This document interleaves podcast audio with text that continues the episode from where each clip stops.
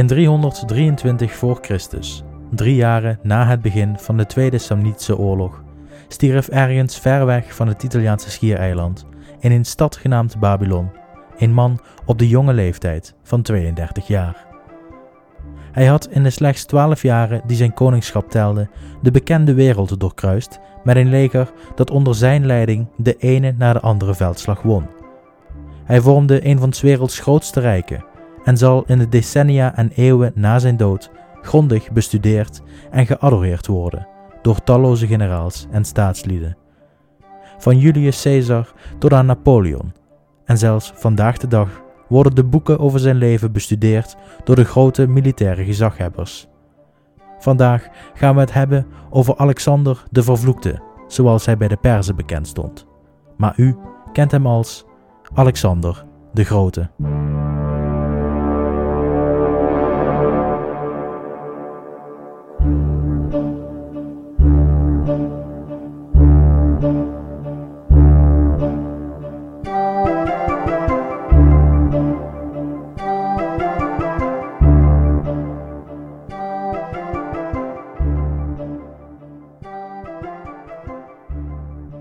Alexander de Grote. Hij stierf op vrij jonge leeftijd. Hij was slechts 32 jaar oud toen zijn carrière ten einde kwam door zijn dood in Babylon. En hij was pas 20 toen hij begon aan zijn grote avontuur. In slechts 12 jaren voltooide hij zijn levenswerk. Ter vergelijking, Napoleon deed er drie keer zo lang over. Ondanks de korte periode waarin Alexander actief was, wist hij met groot succes de hele bekende wereld te doorkruisen en de ultieme grootmacht van die tijd, het Perzische Rijk, volledig op haar knieën te krijgen. Sterker nog, toen Alexander klaar was met zijn levenswerk, was er geen Perzisch Rijk meer te bekennen.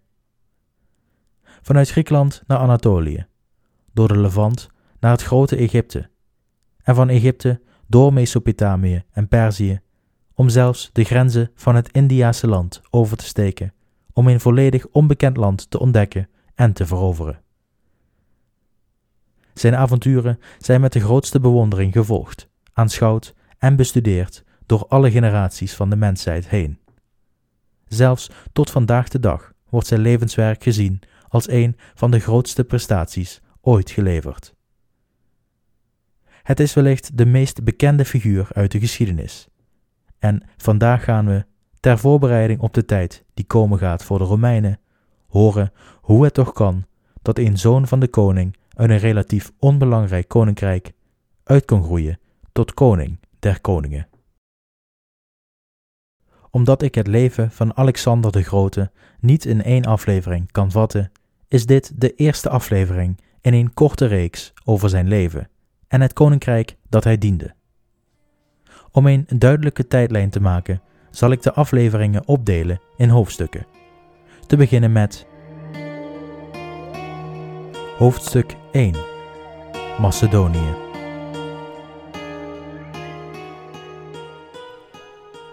Voor we het gaan hebben over Alexander de Grote zelf, bekijken we eerst de wereld waarin hij geboren wordt. Hij ziet namelijk het levenslicht in het koninkrijk Macedonië een tot niet zo lang voor zijn geboorte relatief kleine speler in de Griekse wereld. Maar door zijn vader groot geworden tot de dominante kracht in de nabije omgeving. De geschiedenis van Macedonië is een turbulente en vooral ingewikkelde, net zoals alle andere Griekse steden en koninkrijken. Het koninkrijk werd gesticht in de zevende eeuw voor Christus door de eerste koning van de Archaiden, een koninklijk geslacht waar ook Alexander uitgeboren is. Het koninkrijk is gesitueerd in het noorden van hedendaags Griekenland, in de gelijknamige Griekse provincie Macedonië. Niet te verwarren met het land Noord-Macedonië.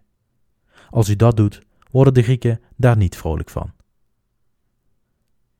In de beginjaren van het koninkrijk zijn ze een onbelangrijke speler in Achaïsch Griekenland buiten wat kleinschalige conflicten met de directe buren ten noorden en oosten van het koninkrijk, te weten de Thraciërs en andere Indo-Europese volkeren, gebeurt er niet zoveel in het koninkrijk.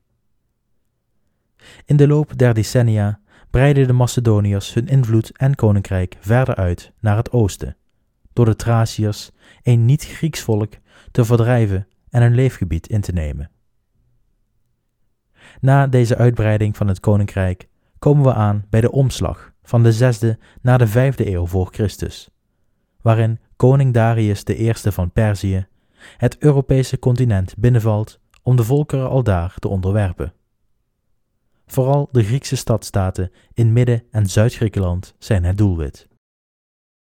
Macedonië wordt middels diplomatie verleid als onderdaan van Perzië te fungeren. Ze behouden veel vrijheden, maar leveren troepen aan de Perzen tijdens de tweede invasie van Griekenland rond 480 voor Christus. De Perzen leiden echter een nederlaag tegen de Griekse stadstaten en hierdoor worden zij gedwongen terug te trekken van het Europese continent. Hierdoor is Macedonië niet langer een vazalstaat van de Perzen. Na de Perzische invasie en de terugtrekking van het Europese continent vindt de opkomst van Athene en de Delische Bond plaats. Macedonië komt meermaals in conflict met Athene en haar bondgenoten, doordat Athene steden sticht dicht bij de grens met Macedonië. Later, tijdens de Peloponnesische oorlogen tussen met name Athene en Sparta, kiest Macedonië de kant van beide kampen. Eerst van Sparta, maar na oneenigheid die van Athene. Na de vrede die werd gesloten aan het eind van dit conflict, kwam Macedonië vrij ongeschonden uit de strijd. Verlost van alle verplichtingen die de oorlog met zich meebracht, kon men weer beginnen aan het bouwen van een mooie Macedonische toekomst. Deze mooie toekomst begon een eeuw later, tijdens de heerschappij van Filip II, de vader van Alexander de Grote, die in 359 voor Christus de Macedonische troon besteeg. Macedonië bevond zich in een desperate situatie. De vorige koning was gedood in een verloren veldslag tegen de Illyriërs, een buurvolk, welke van plan waren gebruik te maken van de zwakte van Macedonië om het koninkrijk voor henzelf te veroveren. Daarbij waren er meerdere personen die zichzelf onrechtmatig tot koning van Macedonië hadden uitgeroepen na de dood van de vorige koning. Deze rebellen werden gesteund door buurmogendheden, met name door Athene en de Thraciërs. Beide steunden ze in eigen troonopvolger, en beide hadden ze plannen Macedonië op dit moment van totale zwakte binnen te vallen en een koning op de troon te installeren. Tijdens deze grootste crisis besteeg Filip de troon van Macedonië. Om de crisis te bezweren moest er zo snel mogelijk gewerkt worden aan het herstel van Macedonië. Filip begon met het vergroten van het moraal van zowel het volk als het leger. Door de vele nederlagen en het recente verlies van de koning in een slag met de noordelijke barbaren was het moraal tot een dieptepunt gezakt. Philip voerde daarom direct hervormingen door in het leger, waarbij hij de logistiek, organisatie, bewapening en vechtstijl vernieuwde. Zijn belangrijkste hervorming was de introductie van de phalanx en de sarissa in het Macedonische leger. De sarissa is een lange speer waar we het Macedonische leger vandaag de dag nog steeds van kennen. De speer was langer dan de speer die de Griekse hoplieten hanteerden, en het bleek al snel een zeer effectief wapen in de oorlogen die te wachten staan. Philip bleek ook zeer bedreven in de internationale diplomatie.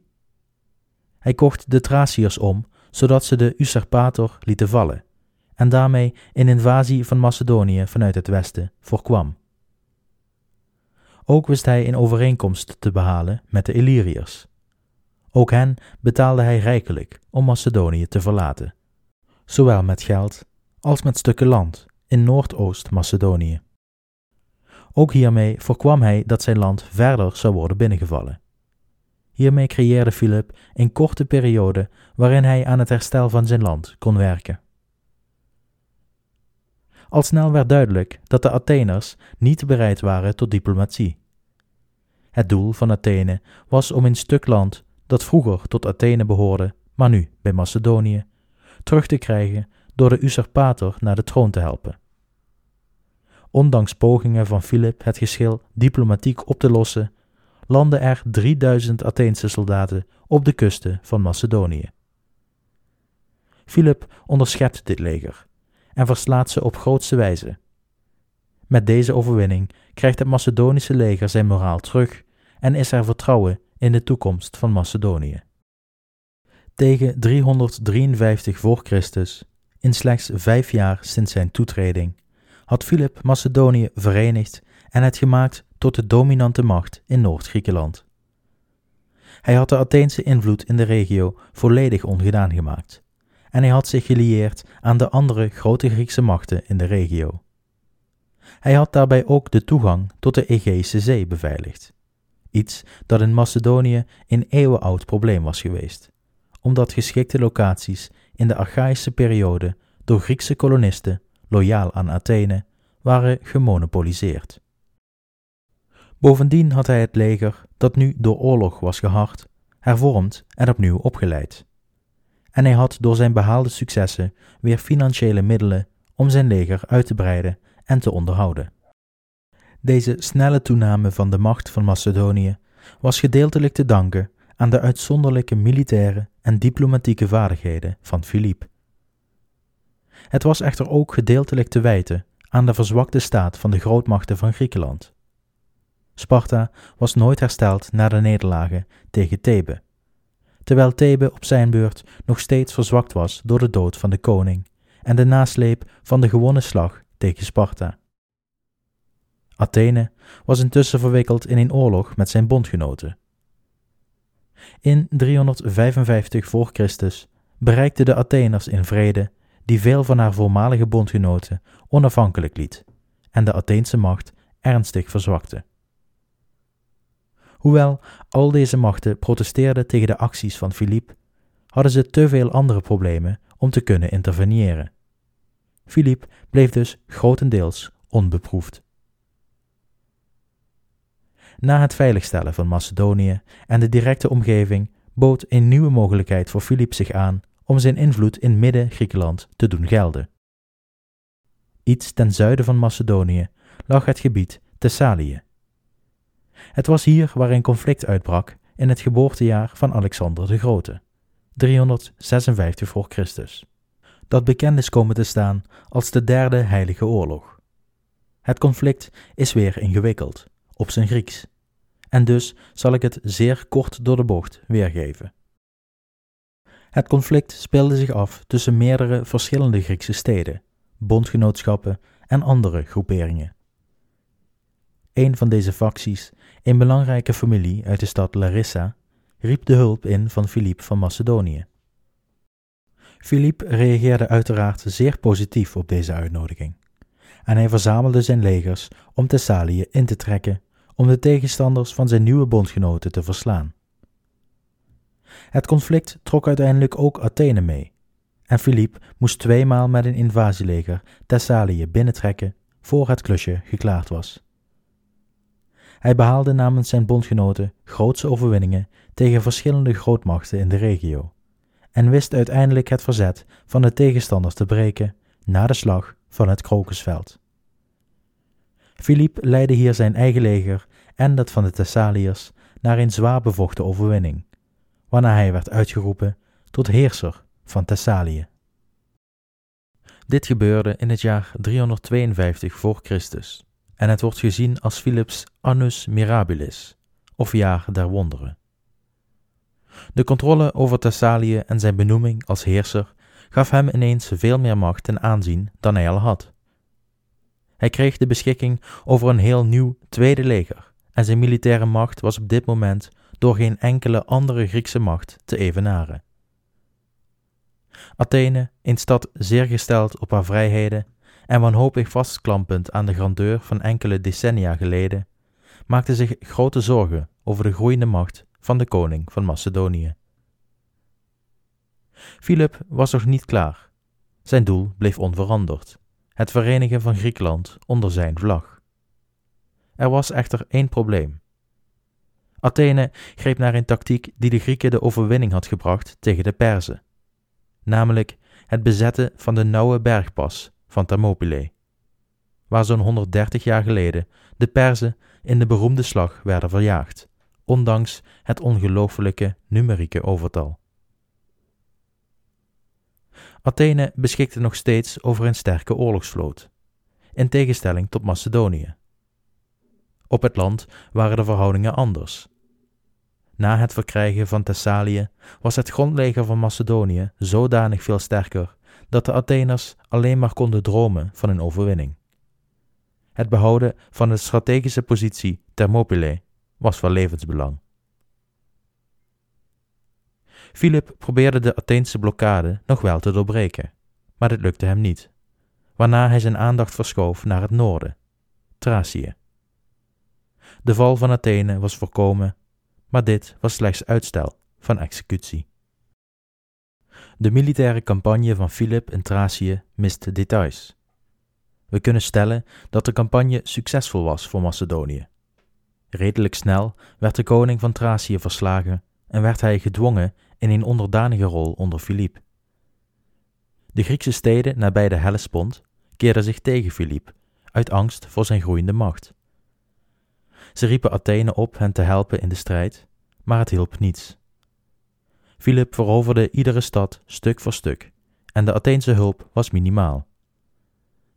Aan het eind van de campagne in Thracië had Filip heel noordelijk en centraal Griekenland tot aan Thermopylae in handen.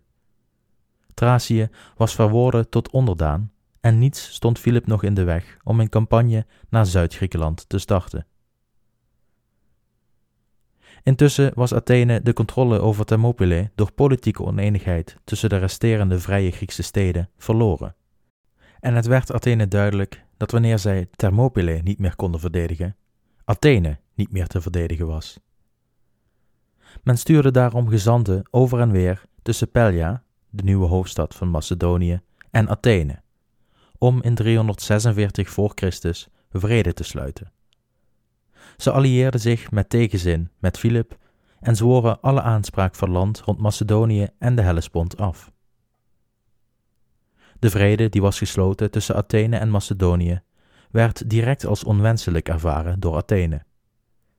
De roep om oorlog bleef eigenlijk ononderbroken voortbestaan, en Athene continueerde de ondermijning van Filip door steden in Thracië en aan de kust met Anatolië aan te zetten tot rebellie en vijandigheden tegen Macedonië.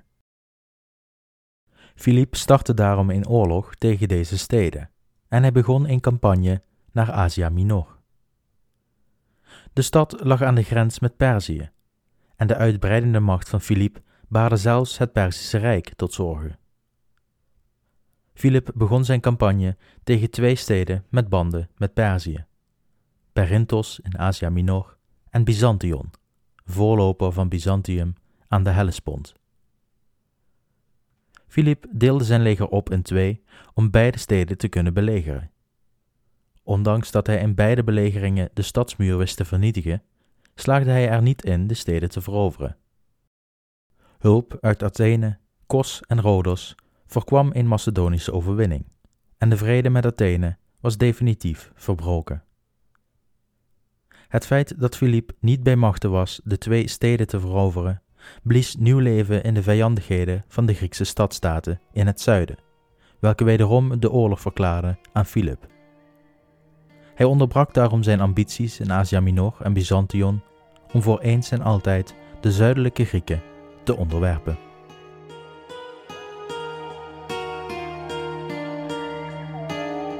Hoofdstuk 2 Alexanders jeugd.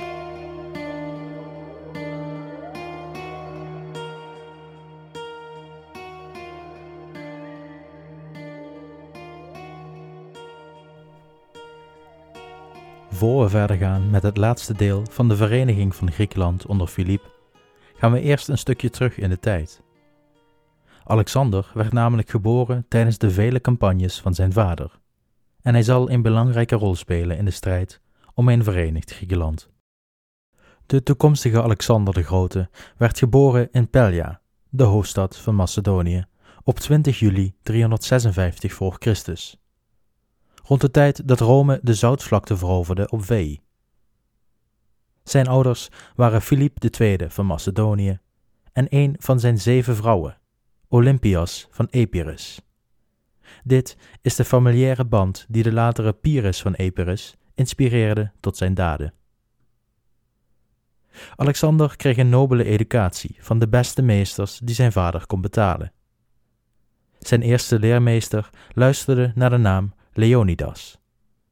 Hij was een aanhanger van de strenge leer en hij hechtte zeer veel waarde aan discipline, zowel in het dagelijks leven als in het bestuderen van de klassieke werken.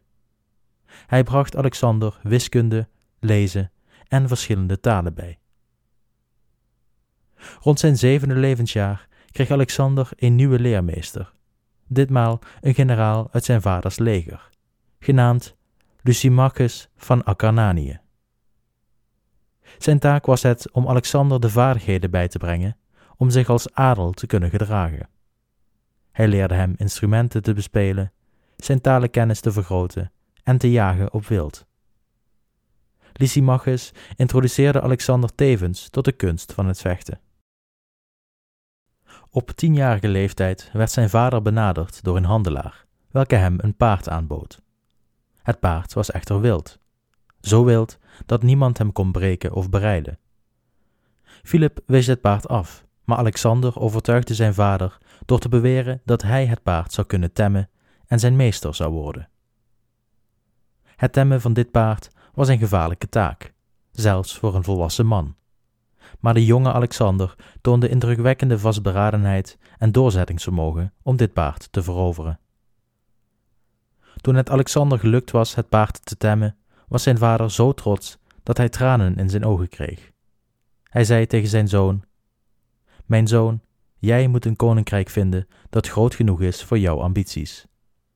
Macedonië is te klein voor jou. Waarna hij het paard voor Alexander kocht.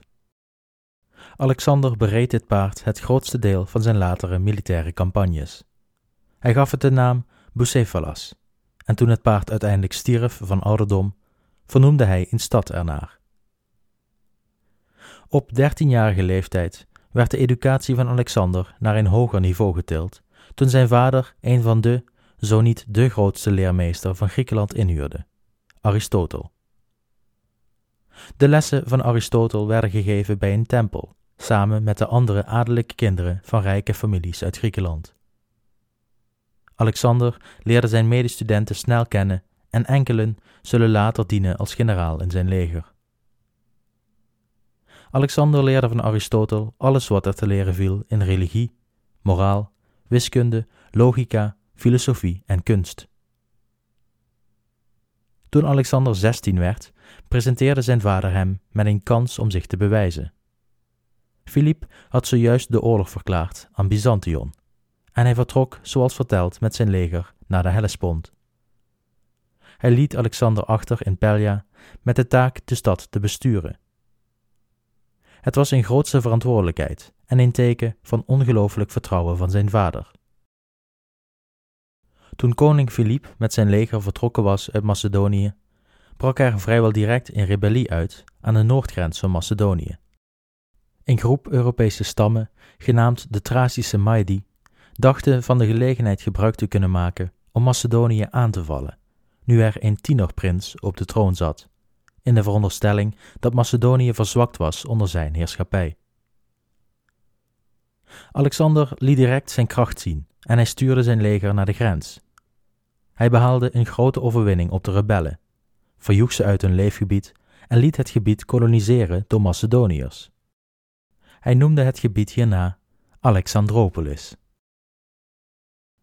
Toen Filip na zijn nederlaag bij Byzantion terugkeerde in Pelja, was hij zeer onder de indruk van de manier waarop Alexander de Thracische rebellie had overwonnen. Hij wees een klein leger toe aan zijn zoon, met de taak kleine rebellieën in de omgeving neer te slaan, mochten deze opdoemen. Alexander had nu het vertrouwen om onder zijn eigen vader te dienen in het grote leger. En in de toekomstige gevechten die zullen ontstaan bij de verovering van zuidelijk Griekenland, bewijst Alexander zijn waarde en zien we de eerste tekenen van zijn grootste strategische vaardigheden. Aan de vooravond van de invasie van Zuid-Griekenland zijn we aan het eind gekomen van het eerste deel in deze reeks over Alexanders leven. Over twee weken gaan we verder met het verhaal van Macedonië. We zien in vereniging van Griekenland Alexander die het leven redt van zijn vader en het begin van de campagnes die hem zo beroemd hebben gemaakt.